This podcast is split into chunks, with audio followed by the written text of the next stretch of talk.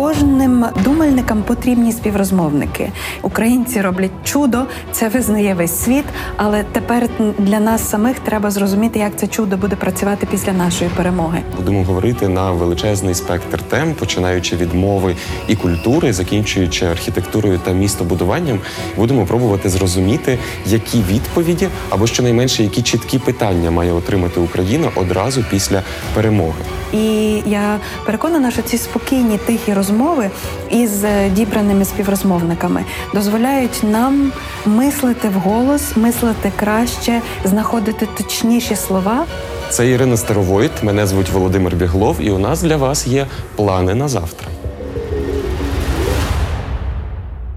Вами вкотре в бомбосховищі для того, щоб записувати черговий випуск програми Плани на завтра. І сьогодні ми будемо говорити про тих людей, які не програми записують в бомбосховищі, і з іншого боку не обирають, а йти мені сьогодні в шелтер під час повітряної тривоги чи ще поніжитися в ліжку. Ми говоримо е, зокрема і про тих людей, які дні і тижні проводили в таких обставинах. Ми сьогодні будемо говорити про переселенців і їхнє право на місто.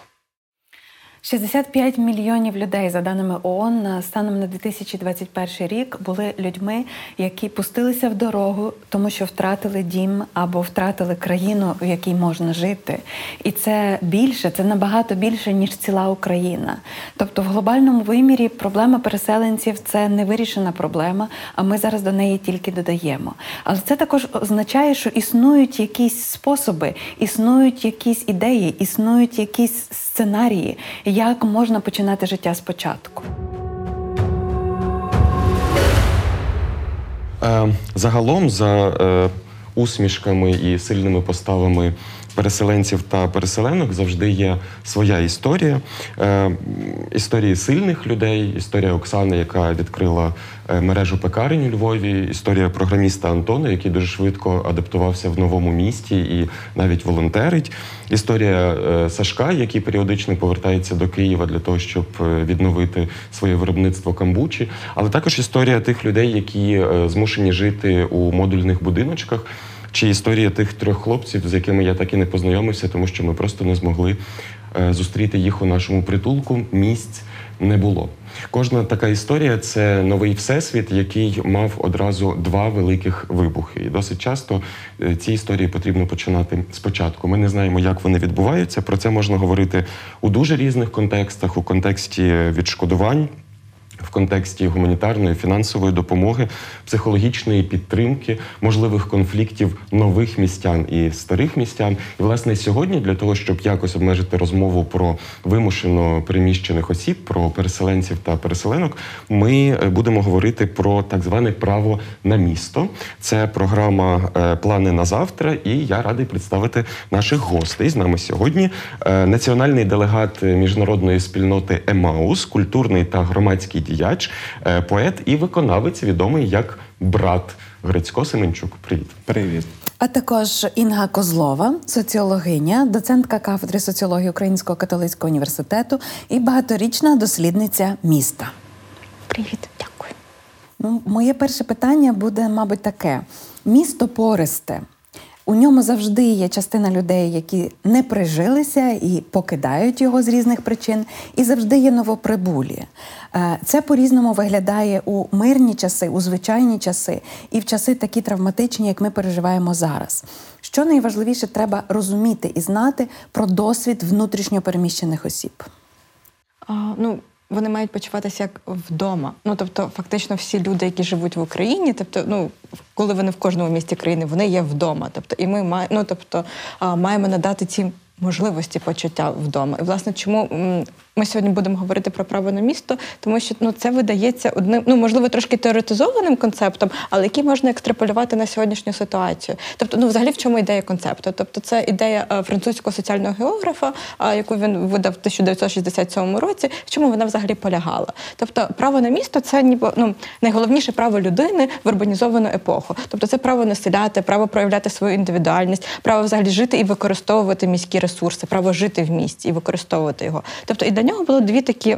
На основні лінії, тобто це право на партисипацію і право на апропріацію. Тобто, коли ми говоримо про право на партисипацію, це право брати участь у всіх, ну як громадянина, Бути брати участь так в різних процесах. Тобто, якщо говорити про якісь такі локальні приклади, це ну я не знаю, підписувати петиції, виходити там на акції протесту, звертатися там до посадовців, тобто Голосувати. голосувати. Ну тобто, в першу чергу, мабуть. А право на апропріацію це право на м, власне використання свого роду як привласнення міського простору.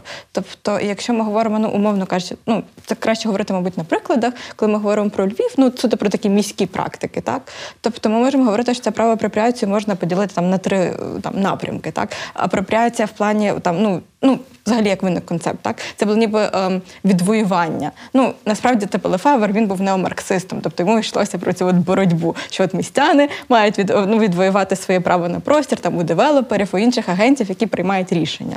І власне ідея е, права на апропріацію, ну тобто, виходячи з такої позиції, відвоювати е, свій простір, якщо з ним відбудовується щось, ну відбувається щось не те, умовно кажучи, у нас тут був е, ну, просто громадський простір, і тут у нас тут я не знаю, е, будівництво виникає. Тут хочуть супермаркет робити. Ми такі ні, ні, ні, дякую. Ми не хочемо супермаркету. Тобто ми виходимо на акцію протесту і власне, тобто, ну від ну відбуваємо свій простір. І це власне ця модель, коли ми е, ну щось, ну як це. Відвоюємо для того, щоб створити щось нове. Наприклад, якщо говоримо про Львів, тобто це е, сквер гідності. Тобто, коли там хотіли побудувати якийсь великий торгівельний центр, але громада, тобто міська, це ну відбила його так, умовно кажучи, створила те, що вона хотіла там створити, залучивши кошти, ну тобто шляхом фанрайзингу.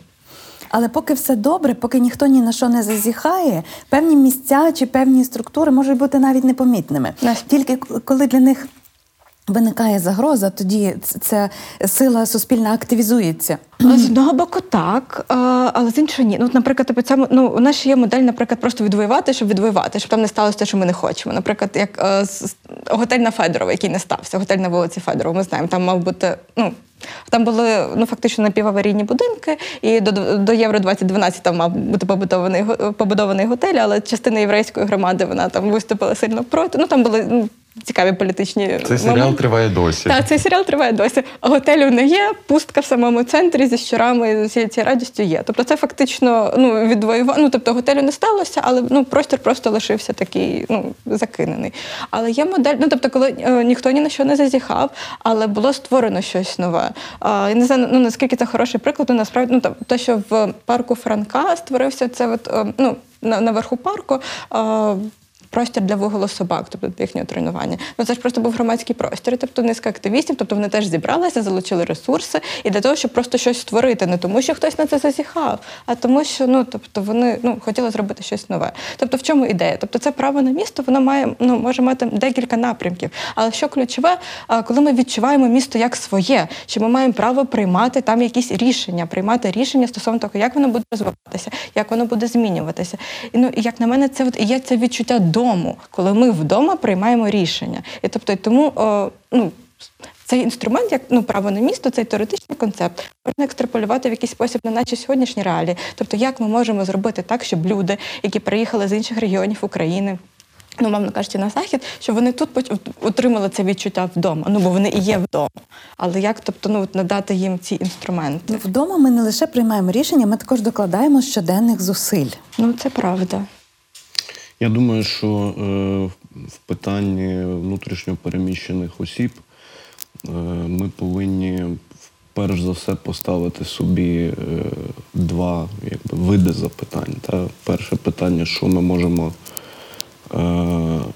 зробити безпосередньо для них, та? і тут ну, зрозуміло, що є якісь базові речі, які право на безпеку, право на, е, на дім, право на освіту, охорону здоров'я, е, правову підтримку. Мені здається, що це дуже важливо, особливо для тих людей, які раптово втратили дім от в такій ситуації, як ми маємо зараз.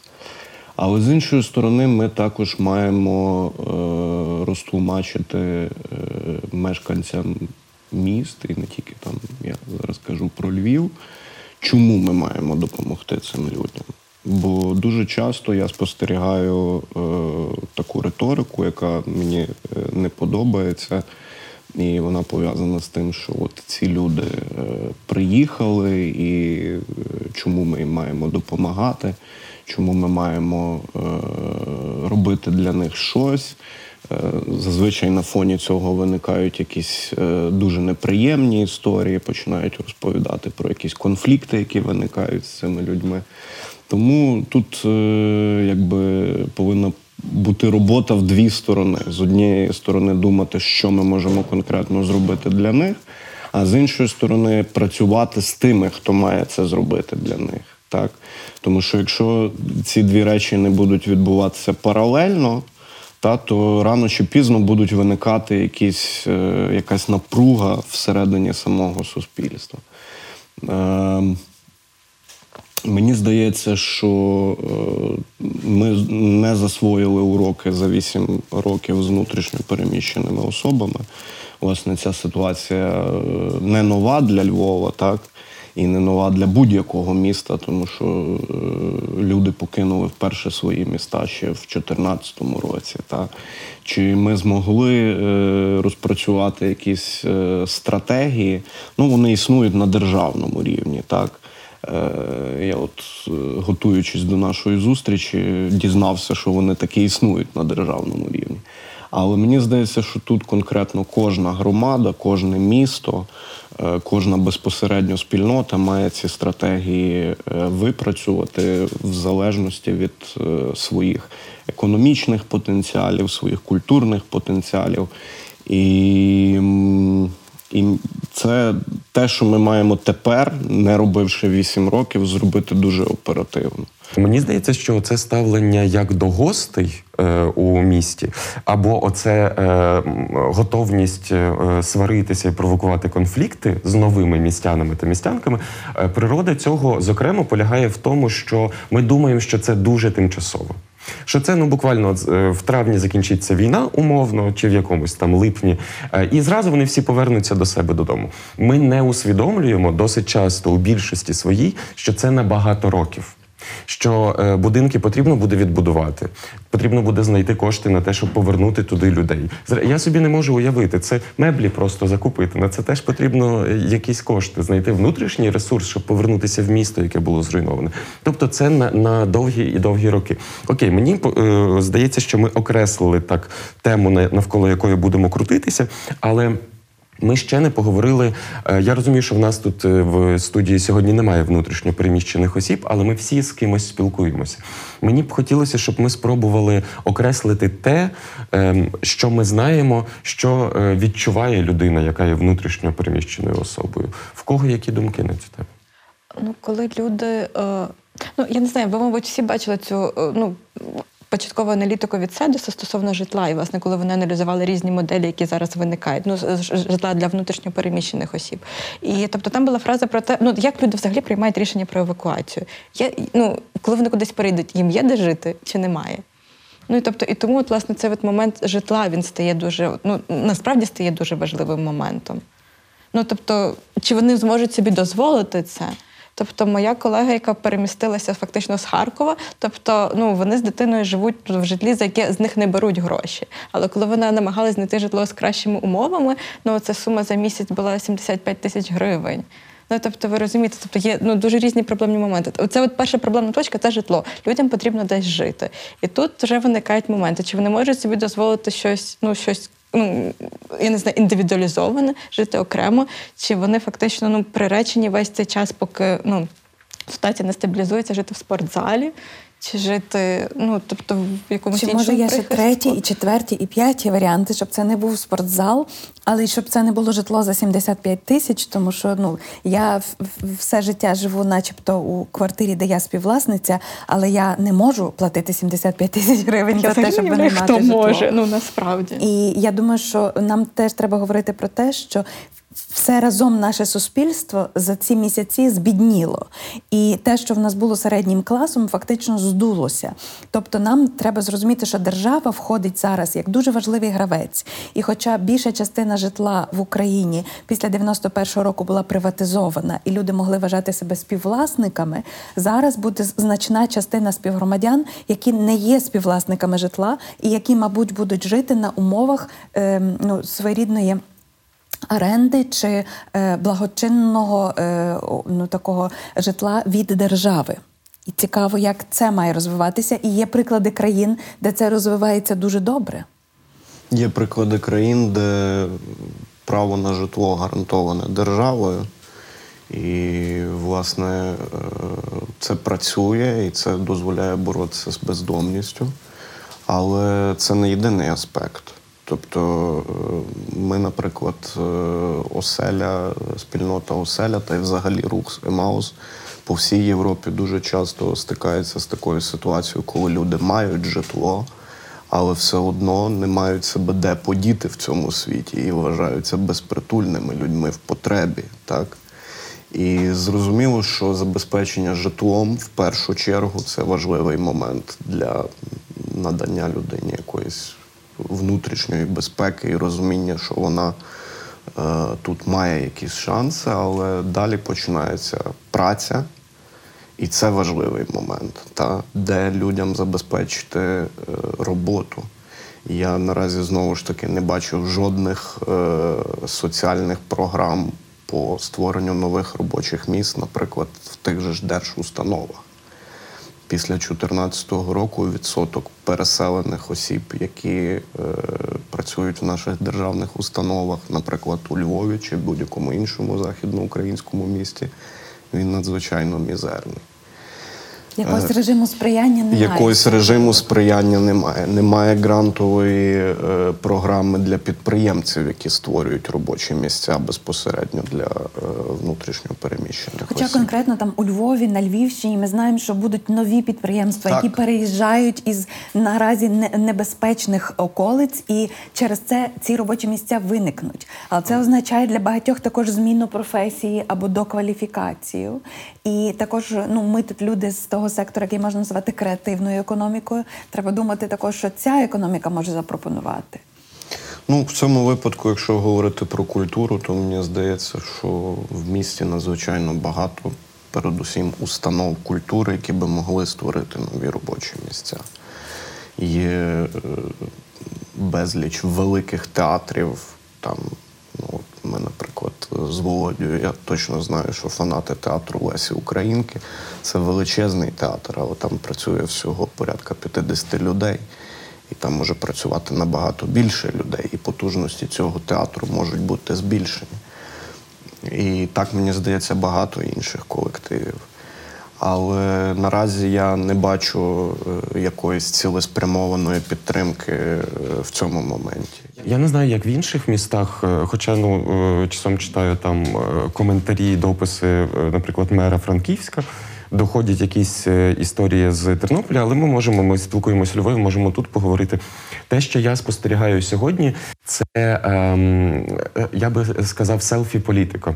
Коли е, той самий театр Лесі, е, інші комунальні установи та е, підприємства на початку війни взялися, вони щось роблять і для переселенців, і для того, щоб е, допомогти людям вибратися за кордон із е, з гуманітарної е, складової також взялися робити, тому що це колективи, тому що це люди, вони захотіли це робити. Натомість мені, е, мені так видається, що на рівні міської влади е, немає жодних там палець в колеса, але суттєвої відчутної підтримки також немає. Це випадок, коли е, який-небудь чиновник чи чиновниця приходять в черговий гуманітарний склад, роблять селфі, Львів працює і йдуть собі далі. От ми говоримо, що потрібно е, партиципація, потрібне житло. Давайте знайдемо працю. Давайте е, потрібно робити напрацьовувати стратегії. Хто це мусить робити? Власне, ну тобто, ми вже почали про це говорити. Тут є низка акторів. Ну тобто, так, тобто органи там ну державної міської влади, ну вочевидь, тобто вони мають давати якусь базу, ну вони точно мають бути залучені в це.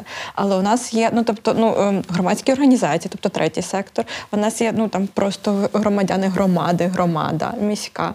Ну і власне є самі внутрішньо переміщені особи. Тобто, це всі ті агенти, які мають бути активно включені. А насправді, коли війна почалась, ну малась на увазі 14 рік. А тоді ж були різні програми для, для маленьких бізнесів, для власне бізнесів, які діють на сході України.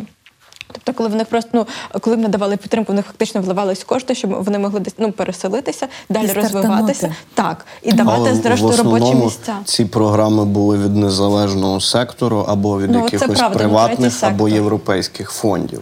Але значить, тобто, ключ- е, мені здається, що тут мусить бути більша все ж таки включеність держави в цей момент. Бо якщо місто зацікавлено економічно розвиватися при такому потенціалі, коли в тебе з'являється стільки вільних рук. І ти зацікавлений у відновленні економіки, то е, потрібно думати, як це стимулювати. І не тільки очікувати, бо у нас таке враження, що ми очікуємо там, що ситуацію з біженцями вирішить ООН. Так? Е, Ситуацію з війною вирішить е, хтось інший та 40 якихось країн. І треба вже зрозуміти, що відповідальність є безпосередньо на нас. І це, як ми вже зрозуміли, швидко не закінчиться, і нам потрібно буде з цим давати раду. Знову ж таки, е, зрозуміло, що е, громадські організації, актори, люди безпосередньо, які приїхали сюди, які мають в цьому досвід. Але у нас є такі люди від 2014 року, їх ніхто не залучає і не розмовляє з ними про їхні досвіди, як вони тут соціалізувалися, як вони створили свої бізнеси. Мені здається, що знову ж таки місто повинно в першу чергу запитати їх, які досвіди вони пережили і що вони можуть порадити цим людям, які зараз опинилися в такій ситуації. Так? Також ми І- маємо людей, які двічі втратили дім. Тобто вони почали життя в нових обставинах. Сім років, скажімо, вони жили і були навіть якоюсь мірою успішними. І зараз вони знову мусять починати спочатку. І це такий дуже складний момент, тому що досвід починати життя спочатку до 2014 року в Україні був трохи маргіналізованим. Але з 2022 року це стає центральний досвід. Більшість з нас мусить знайти себе наново, мусить створити якісь нові, ем, нові моделі, нові обставини, в яких ми будемо жити, і домовитися про ці обставини.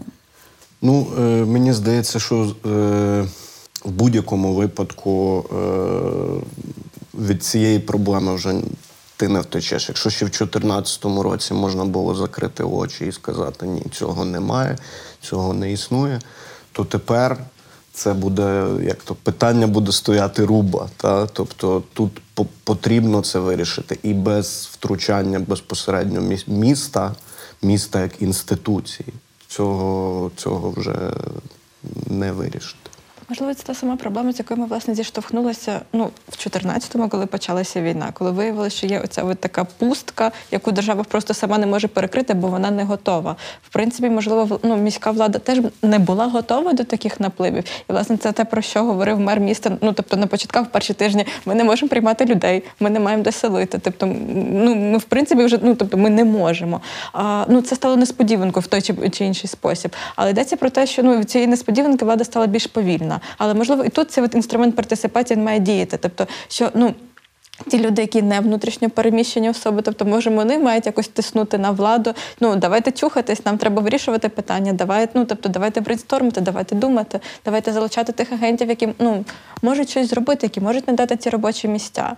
Ну тобто, ну я знову повертаюсь до теми житла. Зараз ну почався цей рух. Тобто, коли обговорюється, ну там е, серед низки моделей, як, як можна селити людей, які переїхали до нас ну з- більш загрожених регіонів України, а що можна викупати ну, житло вже збудоване і от ну селити там, так Буквально вчора я прочитала новину, що держава пообіцяла викупити 53 тисячі квартир для людей, які втратили житло. З зареєстрованих заявок втраченого майна зараз 110 тисяч. Тобто держава вже готова за один рік викупити 53 тисячі житл. Так, а у нас 450 тисяч за даними мобільних операторів, які перемістилися. тут, так, тільки на Львівщині, Львові, тільки на. Львів, так, у Львівській області. Ну, І вони не всі поодинці, тобто дехто з них живе сім'ями. Так, Але- 450 тисяч це може бути 150 тисяч сімей, а може бути навіть менше. Це один аспект. Другий, тобто частина з тих людей вони ж поселили самі в приватному секторі. Тобто вони поки що, ну чи дай Бог там потім матимуть змогу себе утримати, себе поселити. Але якщо ми маємо 145 тисяч офіційно зареєстрованих, значить це ті люди, ну це станом на 25 квітня. Це люди, які не можуть ну тобто дозволити собі орендувати житло. Тобто це ті люди, про яких ми маємо подбати ну в певний спосіб в першу чергу, бо вони не можуть повністю ну вирішити ці питання самі, бо їхнє житло було зруйноване, або вони не можуть ну повернутися найближчим часом. Ну тобто, ну. Цього ну, тобто те, що зараз приймає держава, тобто це важливі кроки, але поки що цього мало. Тобто, ну запит значно більше. Ну ми правда говоримо, це ж тільки про Львівщину, і це величезні цифри. Потенціал тут є великий насправді, тому що я собі згадую кризу середини 19 століття, з кризу, з якої почалася перебудова Парижа, наприклад. Та? І Гарві про це дуже гарно пише, що ну, революція 1848 року мала великі соціальні підстави, але вона була подолана. Буржуазія якби перемогла робітничий клас. І все-таки якби економіка не перезапустилася, і Франція буксувала. І Наполеон III сказав: Дайте мені повноту влади, і я покажу вам, як запустити знову спайку капіталу і робочої сили. І він почав з бароном Османом перебудовувати Париж. І він зробив це місто таким, як ми його тепер знаємо, великою мірою. Але його перша і важлива лінія ем, переміни це була боротьба із тим, що ми можемо назвати трущобами, із гетоїзацією незаможних людей, які мають мислення подоланих, які мають мислення упосліджених. І от що нам зараз дуже важливо, це інтеграція. І я думаю, що, наприклад, досвід оселі нам багато може сказати про це. Ну, в цьому випадку знову ж таки е, досвід оселі і взагалі рух Емаус е, е, це, це не тільки про дах над головою, та, а передусім про солідарність. Солідарність з тими, кому пощастило менше, ніж пощастило тобі. Так? І це таке основне гасло руху Емаус який був заснований, до речі, священником, проте рух не є абсолютно якимось релігійним, більш соціальним. І в цьому випадку ну, ем, Емаус е, створює передусім спільноту. Спільноту, де люди живуть разом, де люди разом працюють, де люди разом розпоряджаються своїм майном, своїми ресурсами і, до речі, мають забезпечене житло, мають якісь мінімальні там кишенькові кошти, які вони на щось витрачають, мають харчування. Роботу зрозуміло, і це е, дає отаке велике відчуття е, того, що а вони йдуть за якимись правилами, та тобто між ними усіма є, коли людина опиняється в спільноті, вона приймає певні правила, за якими вона живе. Вона обов'язково працює, якщо вона може працювати. І зрозуміло, що е, ну, хотілося б, звичайно, наприклад, спільнота Емаус Оселя постійно шукає якісь можливості до того, щоб розвиватися, щоб розвивати свою діяльність і економічну, і, і діяльність, наприклад, е, з підтримки зараз е, внутрішньо переміщених осіб. Але знову ж таки, е, ресурси до побудови нових житлових приміщень просто є настільки високими, що для будь-якої такої спільноти яка е, не ставить за основу комерцію, та ці кошти є чимось захмарним. Та побудувати новий будинок ну це просто нереально для, для такої спільноти. І мені здається, що е, ну тут знову ж таки е, політика міська має полягати. У нас є безліч комунальних приміщень.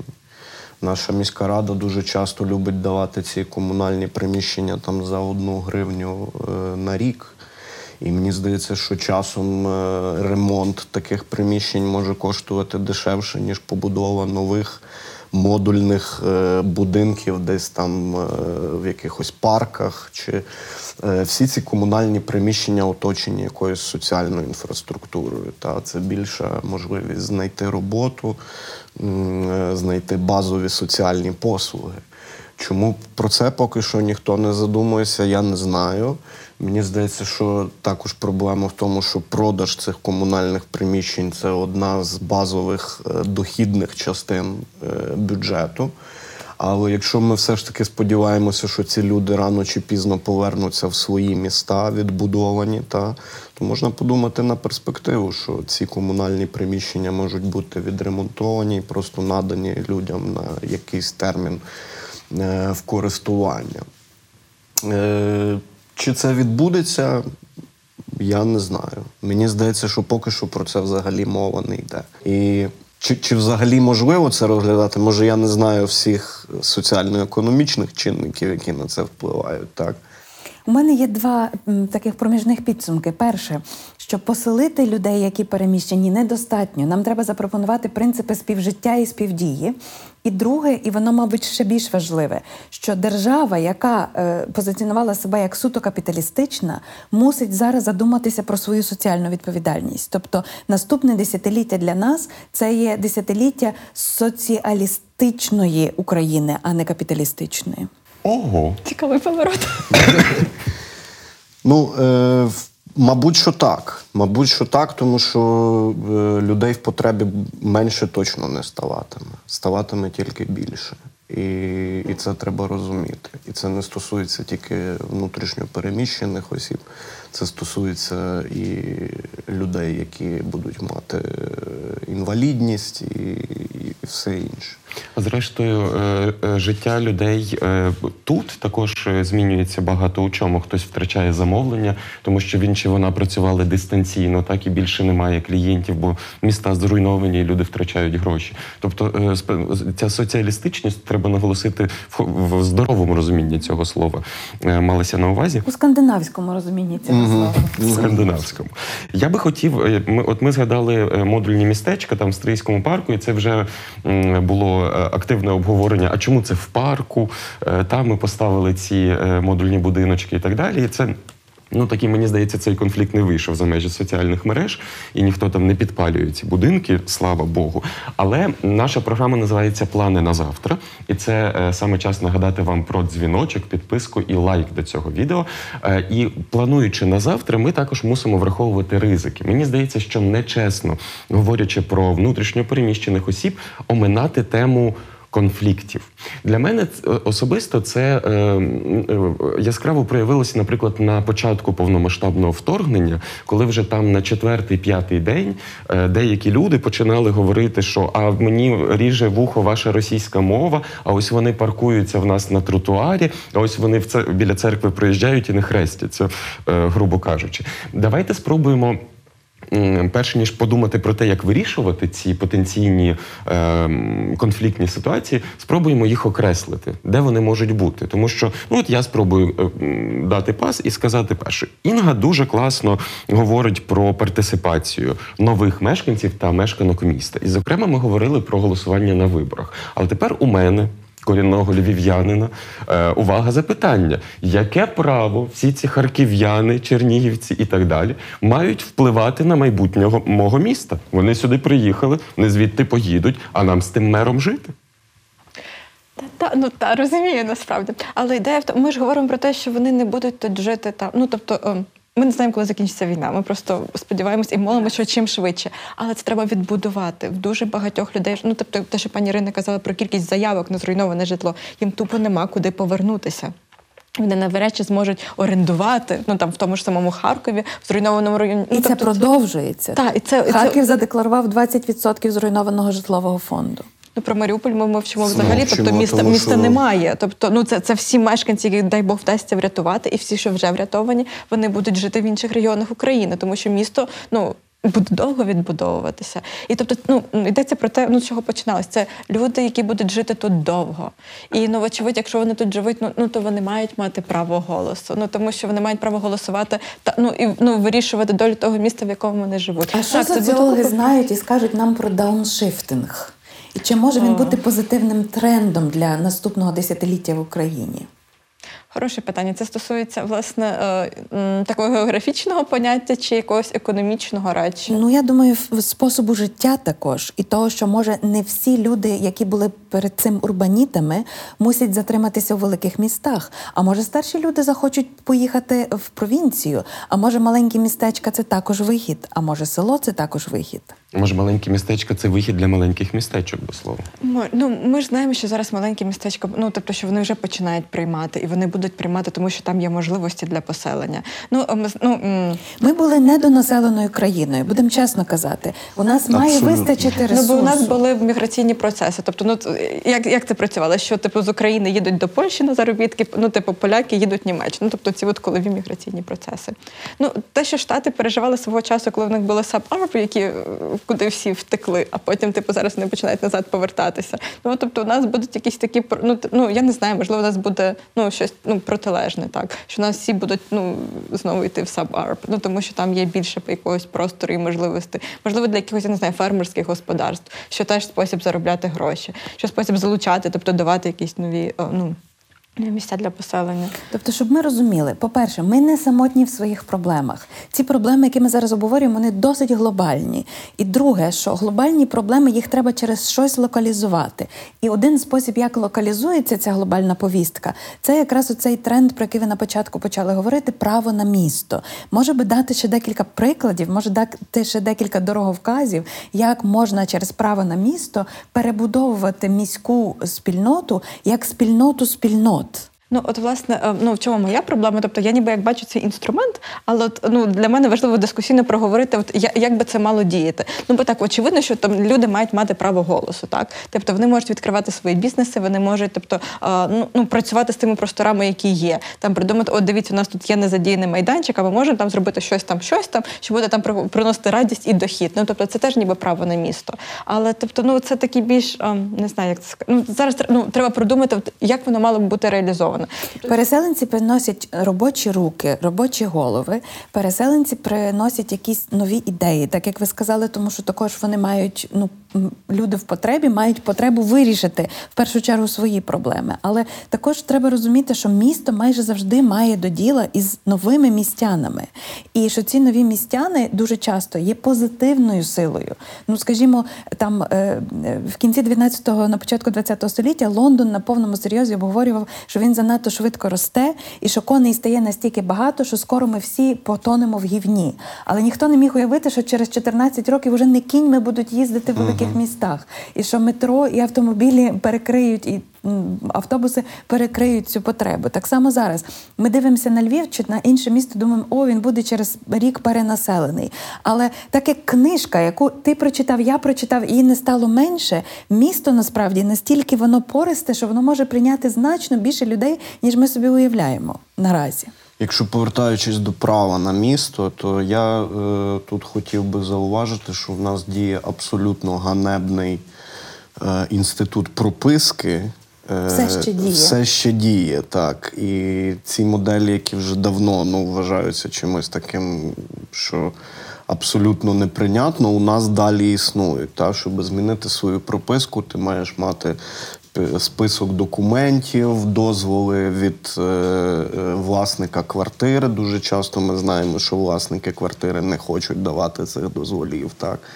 І якби наша модель е, в цьому випадку спростилася, та, то у людей би відкрилася, ну, як, наприклад, це в Польщі є там замельдування. Та, Реєстрація в ратуші. Людина змінила своє місце проживання, прийшла в ратушу, і за 5 хвилин вона отримала е, вже офіційний документ, що вона мешкає в цьому місці. Проте вона може бути і мати якби іншу власність і бути в іншому місті також прописана.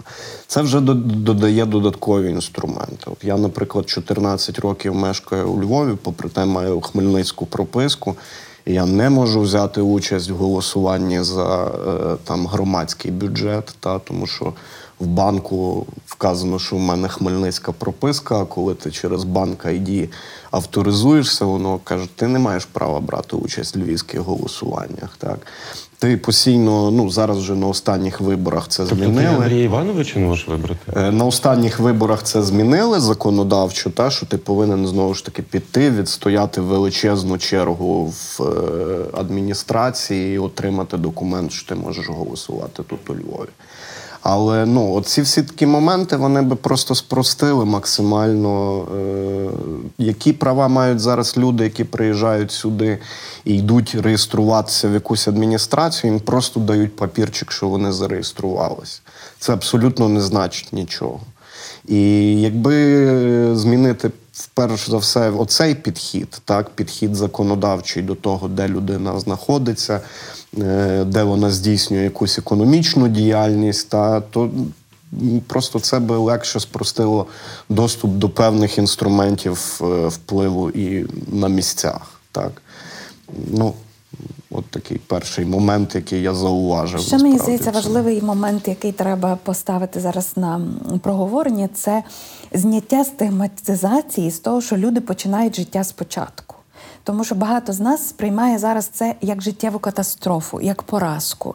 Натомість, навіть в дуже мирних умовах в Європі і Північній Америці люди в районі 40-45 дуже часто починали життя спочатку в останні роки, тому що їхня професія застаріла, їхня кваліфікація застаріла, їхні життєві плани змінилися, їхня, їхнє розуміння свого покликання і призначення змінилося. Отже, ну вони це робили під тиском, так мовити, внутрішнього пошуку себе або там якихось ем, ідей, які були не в даному випадку не на грані життя і виживання.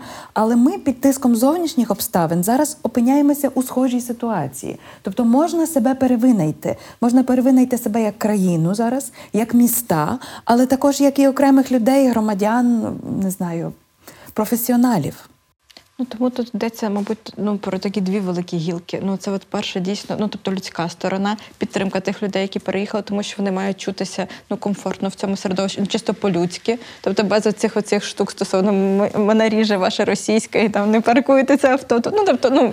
Тобто з такого роду речі. І друге, ці оці законодавчі, ну тобто моменти, і взагалі, тобто ну, такі організаційні, як ми можемо. А, Ну, тобто, в законний спосіб там полегшити людям життя. Ну і власне те, про що Гриць говорив. Ну тобто, ну війна оголила ту проблему, яка вже й була. Ну тобто, прописка, тобто вона ж ну багатьом людям псує життя. Ну тобто, в тому ж самому, ну типу Львові, Львівській області. І тобто зараз ця проблема ще актуалізовується. Тобто, ну а є Це знову ж таки прописка впливає на оподаткування, та, бо там, де ти прописаний, там ти і платиш податки. Тобто, фактично, ФОП Грицюк е, е, працює на Волині, та е, сп- е, працює у Львові, а сплачує податки на Волині. І навіть якщо в нього вказано в його е, свідоцтві, бо там є таке місце здійснення діяльності, що він на Волині, але у Львові, то це все одно нічого не означає, податки він платить на Волині. Просто через те, що народився в маминій квартирі. Просто через те, що народився в маминій квартирі. Ну і такі моменти, ну вони насправді важливі. І я дуже здивований, що люди, які відповідальні там за економічну політику, е, цього якось не осягнули. Це Але може тоді це і для нас питання. Тобто, якщо ми бачимо ці проблеми, як ми можемо про них заявити? Тобто, ну е, ну не в обговореннях між собою, а ну тобто, ну як винести це в ті кола, які мають приймати ці рішення. Тобто, ну знову ж таки, ми можемо ми маємо якісь листи писати петиції. Тобто, як ми маємо прийняти це ну, тобто допомогти прийняти це рішення, бо ми бачимо проблему. Можливо, тобто її не бачать, тобто ті, хто ці рішення приймають, або в той чи інший спосіб ігнорують. І це ж ніби як наша задача тоді показати: ні, проблема є, будь ласка, вже, вже, вже щось робіть. Ну тобто. Може, міські Ось ради і, і ну, якісь місцеві е, ради повинні мати щомісячні чи щодвомісячні громадські слухання про те, що наболіло, накипіло, тому що дуже динаміка соціальна швидка зараз, так? Ну, вони у нас є насправді. Тут ну я зараз не буду брехати, я не знаю, яка їхня частота. Ну, якщо ми, до речі, беремо дані досліджень соціологічних, ну ще старших, насправді, ну знову ж таки говорячи про партисипацію, то нас ж люди не беруть участі в громадських слуханнях. Ну це 1-2 відсотки. Ну, але зараз з'явилася принаймні сегмент, е, який буде особисто шкурно зацікавлений, бо там рішається моя доля. Ну, будьмо дуже відверті, що будьмо відверті, що і міська рада не дуже часто зацікавлена, щоб люди брали участь Там є громадських. ці е, професійні учасники громадських слухань, які Та, приходять, якби- слухають і погоджують. Якби існувала якась дієва модель промоції цих громадських слухань, а я, наприклад, не знаю, як дізнатися інформацію про якесь громадське слухання. Це треба слідкувати за сайтом конкретного управління, постійно відслідковувати там якусь інформацію, та якби був якийсь централізований е, момент от цієї е, доставки цієї інформації, тоді можливо і люди би активніше брали в ньому участь. Ну, громадський сектор тут важливий, так? Тре, третій сектор, так би Ну, так мовити. що він у нас взагалі ключовий, якщо дивитися на те, що відбувається з 2014 року, бо це як він вирулював дуже багато процесів. Ну і зараз ми бачимо, як волонтерські рухи, наскільки вони підтримують армію. Ну, повернись живим, ну вони ж не якщо, держава. якщо брати статистику реєстрації нових юридичних осіб, то е, за два місяці останні 75% це громадські організації У Львові. взагалі по Україні.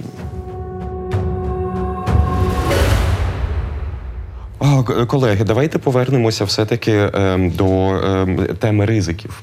Тому е, бо після цього ми поговоримо про плюси, і очевидно, що це е, теж е, буде е, цікава частина нашої розмови. Але які ще ризики?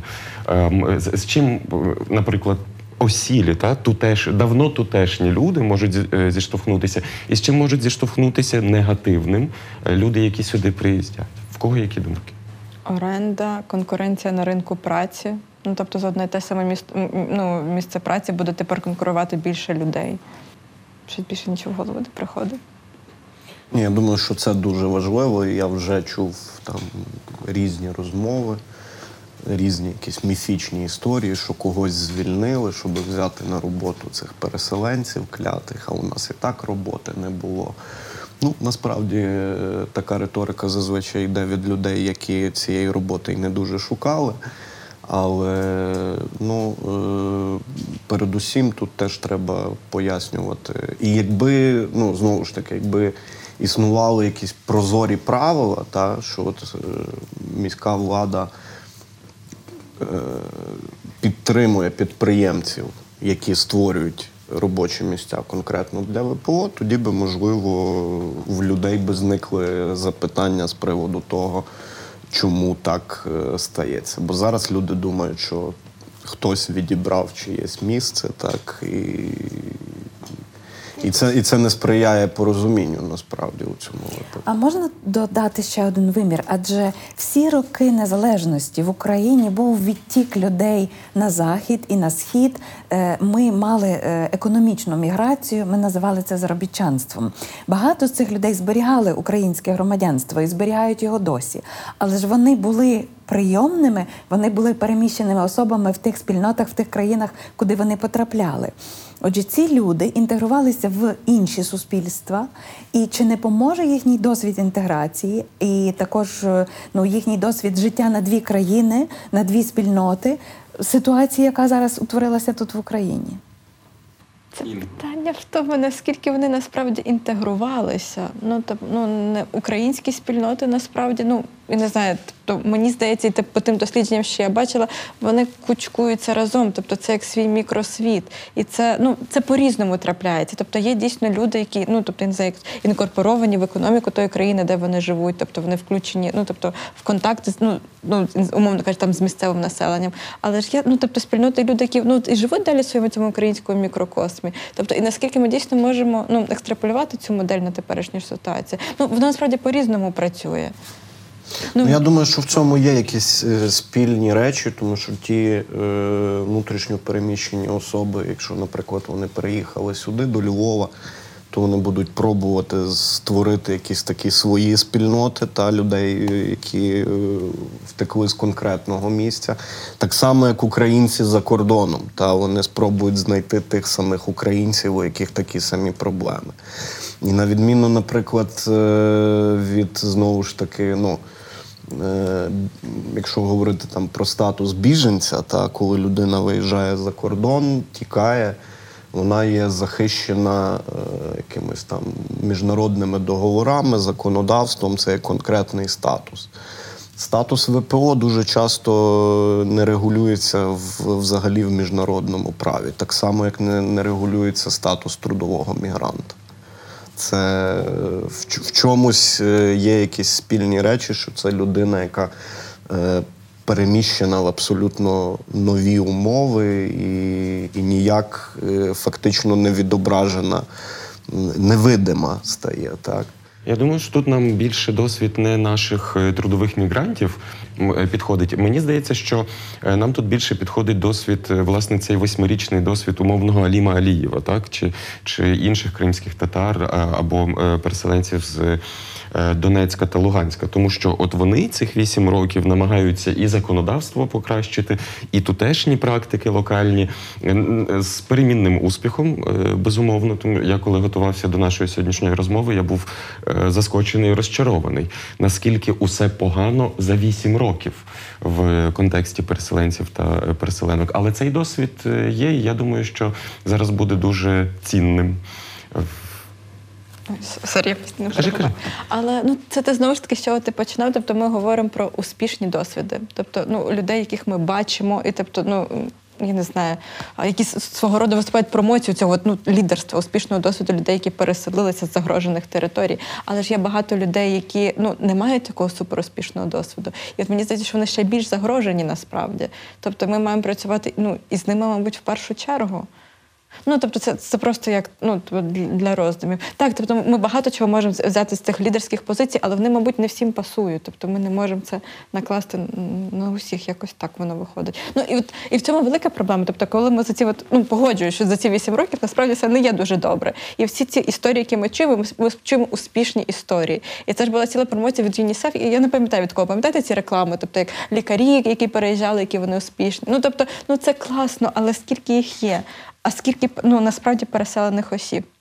І насправді, ну тобто, ну Я думаю, що в цьому випадку е, є дві, два важливих моменти, про які ми згадали, але не дуже обговорили.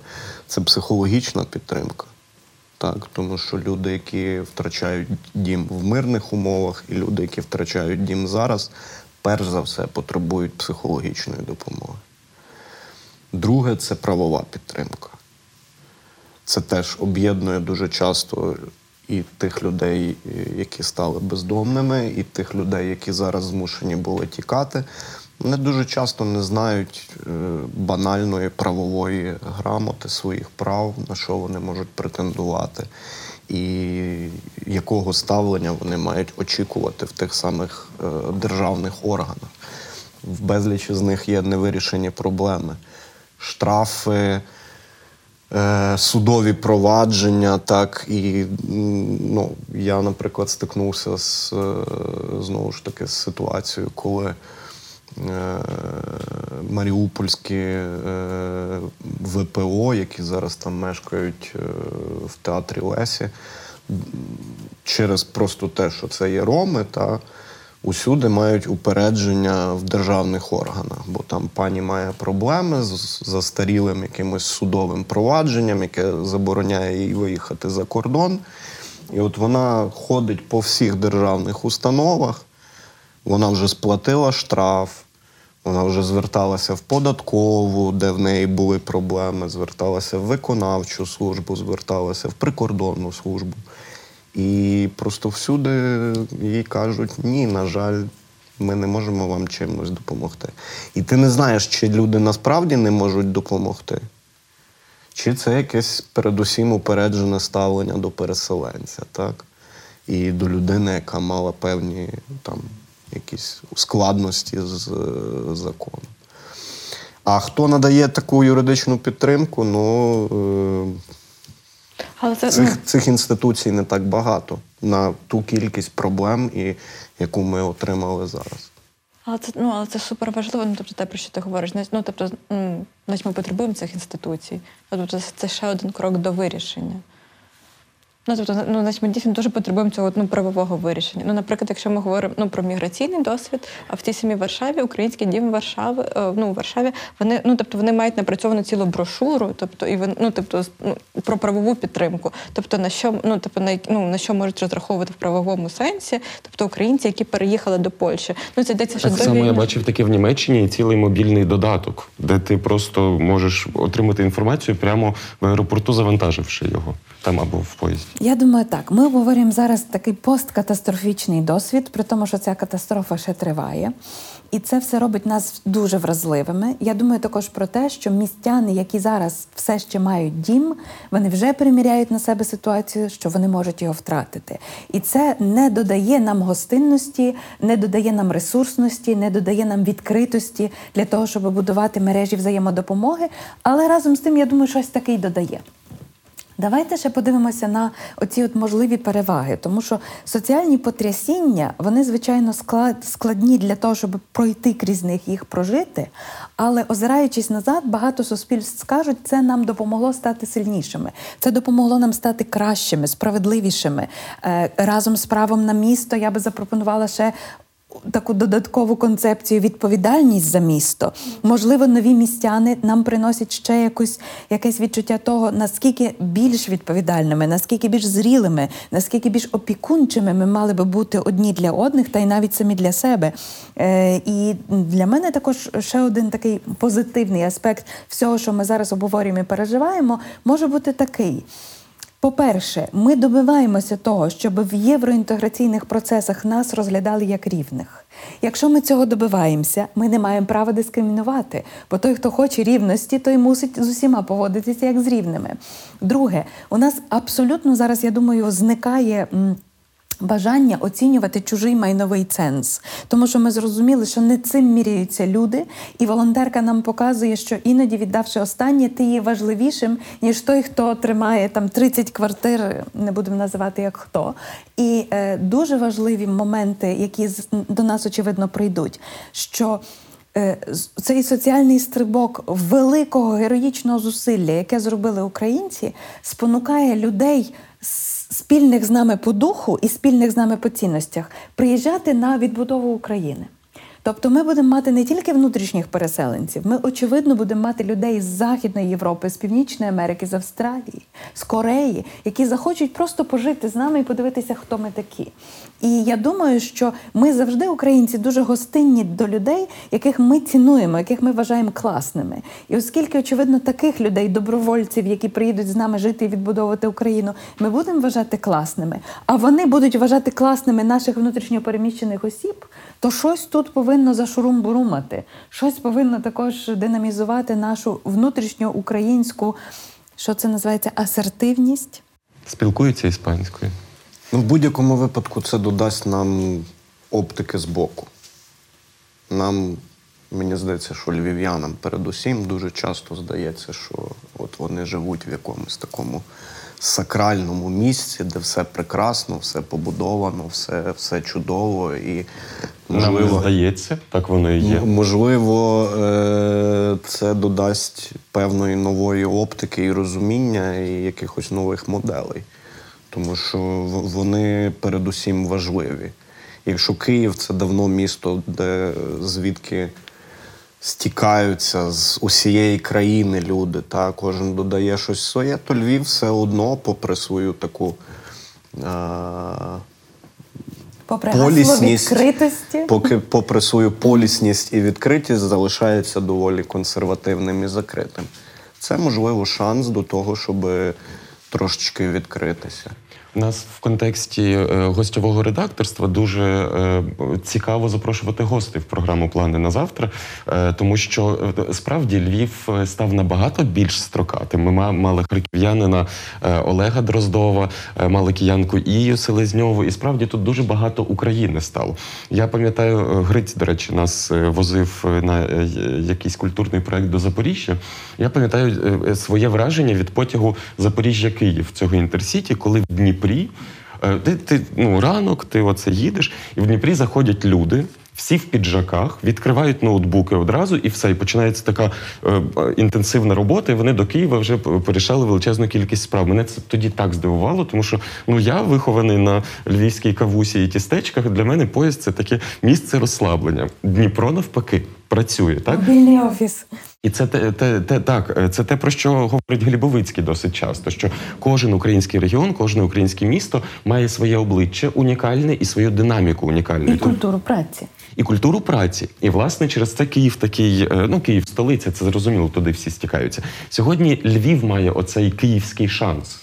Так, коли до нас різні люди зі своїм запліччям, зі своїм досвідом е, ем, приїжджають і перемелюють. Я лише хочу додати тут, е, що Львів не так давно мав травму нових мешканців. Це те, що владика Борис Гудзяк називає коробкою, коли місто як коробку взяли, висипали і засипали інших. Я в жодному разі не хочу сказати, що це ідентична ситуація, але можливо цей острах львів'ян та львів'янок, багато з яких є нащадками освободітелів, можливо, він також е, е, ґрунтується на тому, що один раз тут уже змінювалося населення. Не треба боятися. Це мій висновок. Сьогодні ситуація набагато яскравіша. Я думаю, що загострення теж цього остраху е, в мирному, доволі мирному, хоча загроженому завжди місті Львові, теж полягає з тим, що людям треба каналізувати десь енергію, яку вони не можуть направити на безпосереднього ворога. Та? Вони починають шукати ворогів тут. І ну, це просто такий соціопсихічний чинник. Та? Тому, можливо, коли спокійніше стане ситуація там на фронті, та, коли це якось. Е, Всі вже звикнуть та, до цього. Ну, мус, мусимо теж побачити, що там перші дні, коли прибували ВПО, цих історій було більше, так, про поганих переселенців. А зараз їх вже менше. Люди зжилися з цим, з цим відчуттям війни навколо, і, можливо, вже менше шукають ворогів е, всередині своєї доволі мирної спільноти.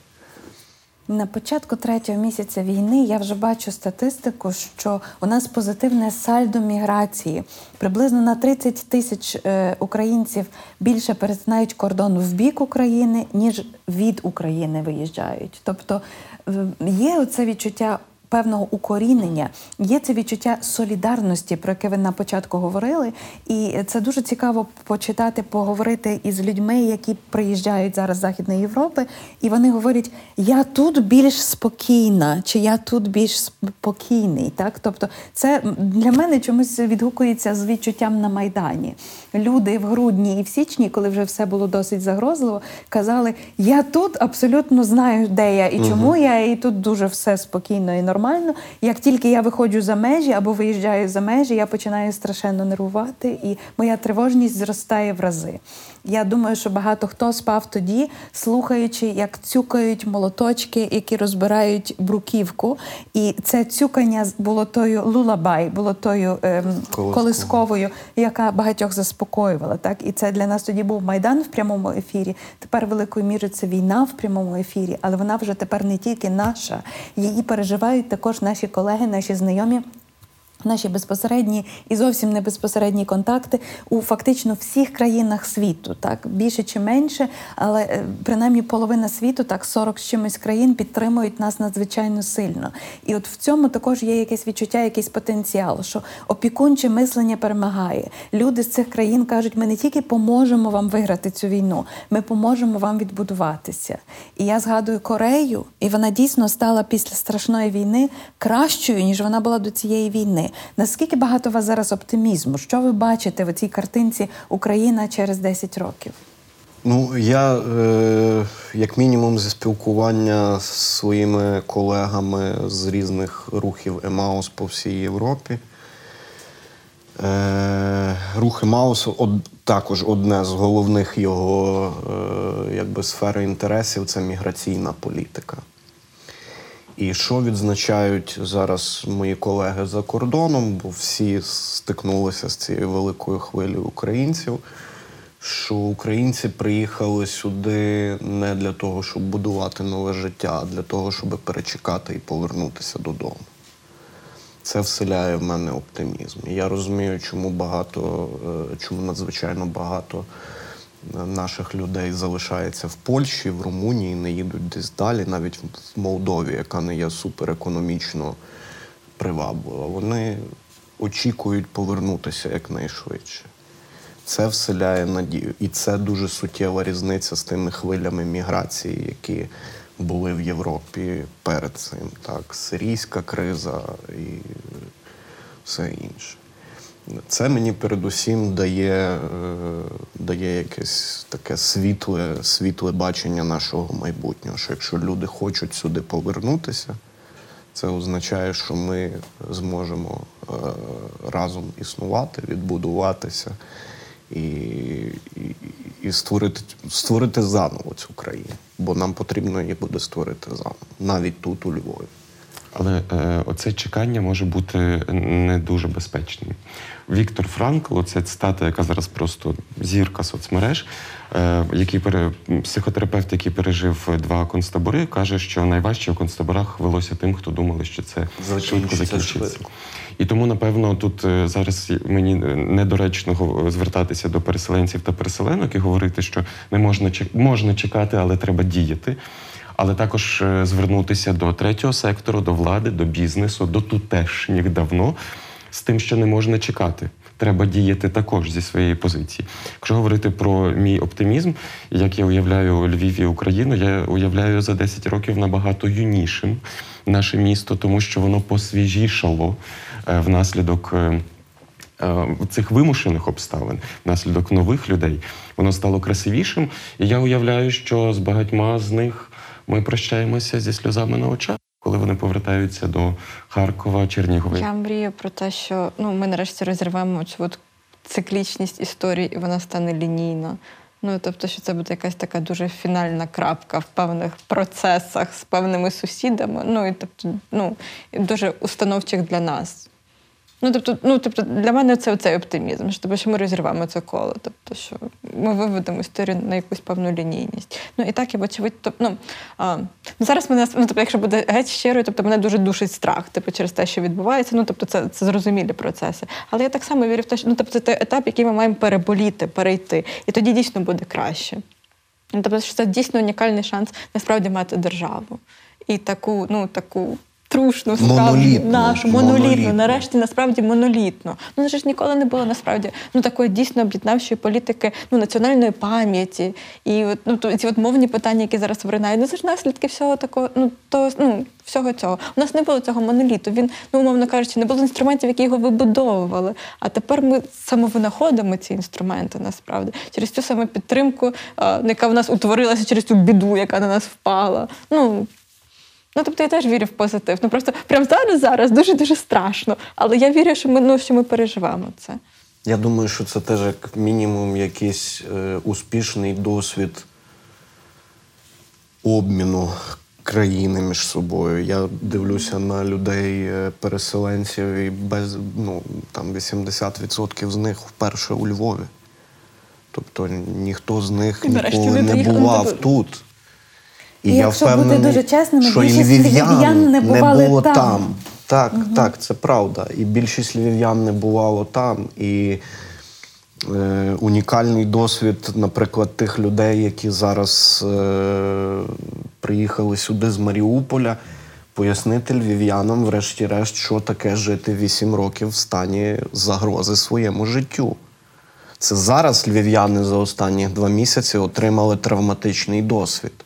А Маріуполь живе так 8 років І розвивався. і розвивався, і е, успішно економічно, і культурно. Перше місце по ну по від, ну, відкритості даних. Ну другий рік поспіль. До слова, тут е, хочеться наголосити, це вже друга наша програма, в якій йдеться про це перемішування. Е, Остап Славинський також про це е, згадував в одному з наших попередніх ефірів.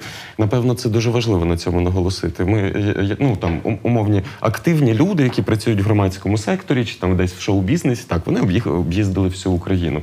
Але куди ми їздили на море? Ну, в Одесу, та куди ми їздили на концерт? Ну, в Київ, і все. І по дорозі ми просто знали, що є ще якийсь коростень, е, якісь там Черкаси, які-небудь і так далі.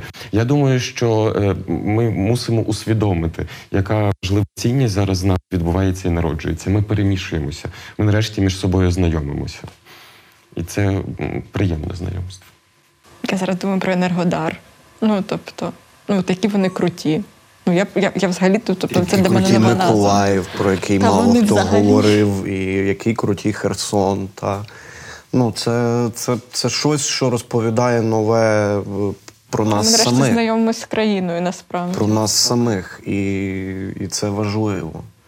І попри всі проблеми, якісь інші моменти, нерозуміння одне одного, але мені здається, що оцього ефекту вже ну, якби м, заглушити цього ефекту єднання не, не буде можливо. Це, це прекрасно. Ну, випробування є З одного боку, нас всіх страшенно перетрусило, сейсмічно перетрусило. З іншого боку, ми наче краще зростаємося з своєю країною. Ми тепер для нас. Навіть наша географія, культурна, соціальна географія стала зрозумілішою, ближчою, і е, є оце відчуття все моє, нікому не віддам. Так? І це надзвичайно, що з одного боку ми можемо бути досить відкритими, але з іншого боку. Тепер цей український патріотизм, про який раніше ну якби до кінця не йшлося, і ми не знали, не завжди знали, чи люди з усіх усюд є нашими союзниками в цьому випадку, що ми хочемо бути українцями, ми хочемо Україну катапультувати в майбутнє. Тепер ми знаємо, що, по-перше, в нас просто немає іншого виходу. А по-друге, що так, всі ми є союзниками в цьому. Ми всі робимо це зусилля, ми всі робимо це надзусилля. Немає чужих дітей, немає чужих проблем, і є стільки прекрасних ініціатив. Зокрема, ви розказували про цей сайт, який збирає всі ініціативи самоврядування і е, власне відстоювання якогось якогось міста як спільного блага. Як цей сайт? Місто сайт. Місто ну, воно сайт. утворилось ну, на перших роках початку війни. Тобто за ну, 15-16 мені ну, принаймні, це, це моя перша згадка про них. Тобто я не знаю насправді, коли воно. Ну і е, знову ж таки, досвіди війни останніх е, восьми років показують, що ті міста, які прифронтові, вони теж отримали купу різних нових шансів. Шансів до відновлення, шансів до е, якоїсь нормальної політики планування свого міста. Так? Е, мені здається, що, що це теж е, важливо, і ми в будь-якому випадку мусимо і на ці досвіди дивитися теж. Міста, які часом в чомусь випереджують е, великі, розвинуті міста Західної України. Моя колега е, Олена Галета робить дослідження про Юрія Меженка вже багато років. Це український е, культурний діяч, бібліограф насамперед, який зібрав ту бібліотеку, яку ви знаєте як Вернатку. У 1921-22 роках це було його доручення, і він з револьвером в упряжці їздив там по е, місць. Занедбаних поміщицьких е, е, значить, е, об'їстях і шукав е, унікальні примірники книжок, і він склав основу цієї національної бібліотеки. Так сталося, що в 930-х роках, ховаючись від сталінських репресій, він опинився в Ленінграді, і він також на нові рейки перевів ту бібліотеку, яку знають як Салтиковка, бібліотека Салтикова Щедріна. І весь цей час він цікавився українською проблематикою. Весь цей е, час він був внутрішньо з Україною. Він пережив блокаду Ленінграда. І в 944 році, коли Ленінград було звільнено і коли Київ було звільнено, стало зрозуміло, що ця бібліотека, яку він зібрав у Києві, лежить в руїнах. І він записав тоді в своєму щоденнику: Я зібрав цю бібліотеку вперше. Невже я не зберу її вдруге? І він приїхав до Києва, і він зробив цю місію вдруге. І для мене це історія про надзвичайну силу духа. Але це також історія про Україну як таку. Нам не раз доводилося відроджуватися з попелу. Нам не раз доводилося казати Я птиця Фенікс. І це виходило. Патріарх Йосиф, працюючи з українськими іммігрантами політичними, казав: Ми народ у поході. Якщо би треба було придумати метафору, Грицю, ну кому як не вам, як ми би зараз могли описати оце, цей стан народу України? Що з нами відбувається? Ну, складно якось отак одразу е- якусь дуже вдалу метафору або придумати, або знайти, бо занадто концентровані за останні два місяці різні переживання. Е- Одна з моїх пісень, е- там було таке е- фраза, пісня називалася Ментальне. І там була така фраза: коли горить хата, треба помагати. Пісня насправді була така доволі песимістична про, про те, що е, українці дуже рідко допомагають сусіду, яка горить хата. Я щасливий, що я помилявся.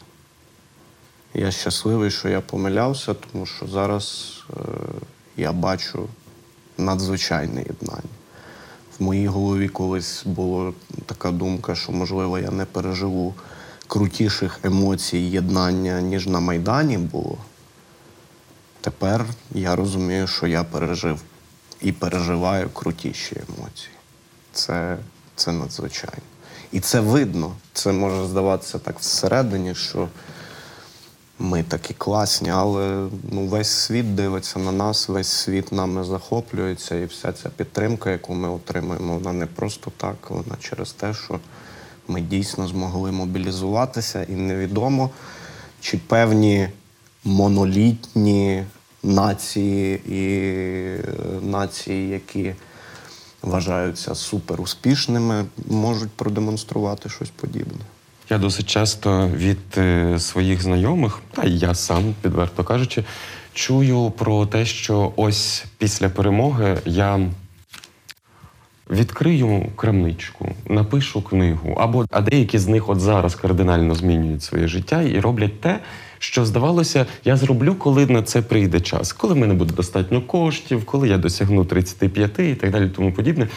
І мені здається, що ця зміна, ця така нова сміливість почати щось, що відкладалося на колись, на потім, вона мала би бути усвідомлена і містами, як спільнотами також. Тому що сьогодні е, ми е, маємо всі можливості змінитися е, і е, дати собі сміливість зробити те, чого ми боялися зробити раніше. Сто відсотків, я думаю, що як мінімум ми маємо не повторити тих помилок або ту незроблену роботу, нарешті її зробити за 8 років. Тому що її є дуже багато. І тепер нам важливо як це, провести роботу над помилками і, і все завершити. У нас є ще такий маленький формат, і це означає коротке питання, по можливості коротка відповідь. Але ну як вийде, що називається. Моє перше питання тоді буде: чи доводилось починати життя спочатку? Я взагалі думаю, що я вже живу якесь своє четверте життя, тому навіть в такому короткому періоді, там 30 років мені, я думаю, що це вже четверте життя. І, звичайно, що доводилося і неодноразово. Ну, це, звичайно, не так глобально, але все одно я вважаю, що це вже моє. Ну, третє точно. Я колись думала, що для мене почати життя спочатку це е, як це життя після роботи в міській раді. Але я тепер розумію, що це ну тобто це було велике як це заблуждення. Ну тобто, ну мабуть, в мене не було цього досвіду починати спочатку, ну такого серйозного досвіду. А зараз буде? А, ну, мабуть, так. Ну тому що це, ну, наприклад, ну. Чому я кажу, що мене досить страх? Наприклад, війна це те, чого я боялась з самого дитинства. Я не знаю, звідки в мені цей страх, але це те, чого я боялась. І от зараз я живу в цих умовах. Ну тобто, ну слава Богу, дай Бог безпечнішому місті, так. Ну але все одно цей страх нікуди не дівається. Ну і мабуть, життя після цього буде іншим. Ну тобто, і своє місце треба буде шукати якось інакше, мабуть. Е, Чого вдалося навчитися завдяки спілкуванню з внутрішньо переміщеними особами, вашими новими друзями та подругами? Структурованості, тайм-менеджменту, чіткості в постановці завдань. Ну, моя ну, керівниця, ну тепер вже колишня, тобто вона е, ну, з тих перших хвиль ВПО 2014 року. Ну і вона прям дуже крута. Ну, тобто, досвід е, ну, Донецької організації робочого процесу, ну, чесно кажучи, це дуже круто. Я думаю, упертості. Впертості, такої настирливості в тому, щоб досягати свої е, якісь цілі. Бо дуже часто люди ці опускають руки, але успішні кейси нам в першу чергу говорять про впертість і вміння стояти на своєму. Коли ви усвідомили, що ви маєте право на місто, в чому це виявилося досі? Ну, е, складно е, якийсь окремий, знову ж таки, момент цього розуміння, але ну, я будь-який свій культурний проект розцінюю як своє право на якусь зміну в тому просторі, де я живу. І ну, це, це точно те, що, е, що дає зрозуміти, що ти робиш щось важливе і що змінює життя людей навколо тебе. У мене буде дуже смішний і дуже примітивний ну, в порівнянні з Грицевим досвід. А, я гуляла з подругою. Це, ну, це от площа перед пам'ятником ем, Федорову. І там ну, ці плити бетонні, там стирчав цей шматок арматури. Ну, якраз на такому рівні, що можна собі ногу розпороти. І, значить, типу, я повертаюся додому і кажу чоловіку, давай, може, ми щось візьмемо, щоб це от відпиляти. І він мені, значить, доводить, що ну, типу, не можна ж так щось пиляти. Це може ти кудись подзвониш. І потім що з мене довго стібався, що значить звучу як самотня жіночка, в якої сотня котів, коли звучала, значить, дзвонила на цю гарячу лінію. Ну, тобто мені це більше про якісь такі от процеси. Ну, про, ну, це дуже смішний приклад, насправді, типу, дуже дрібний. Оце от про відповідальність за, за такі речі. Тобто, ну, мій вимір трошечки інший, може, простіший. Моє останнє питання в Бліці. Е, Який бізнес, заснований внутрішньо переміщеними особами е, у нашому місті, е, для вас є улюбленим? В мене такий є. Це кримська перепічка.